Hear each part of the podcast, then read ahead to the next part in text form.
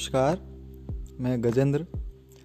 आज मैं आपको सुनाने जा रहा हूँ हिंदी के प्रसिद्ध कवि अगे की कविता रहस्यवाद।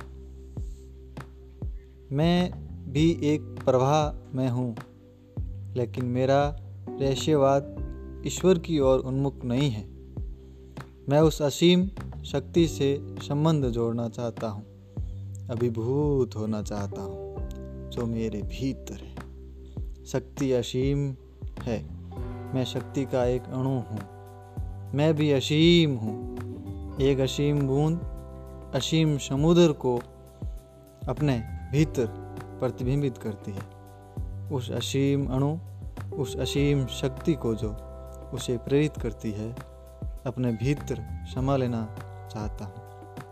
उसकी रहस्यमयता का पर्दा खोलकर उसमें मिल जाना चाहता यही मेरा रहस्यवाद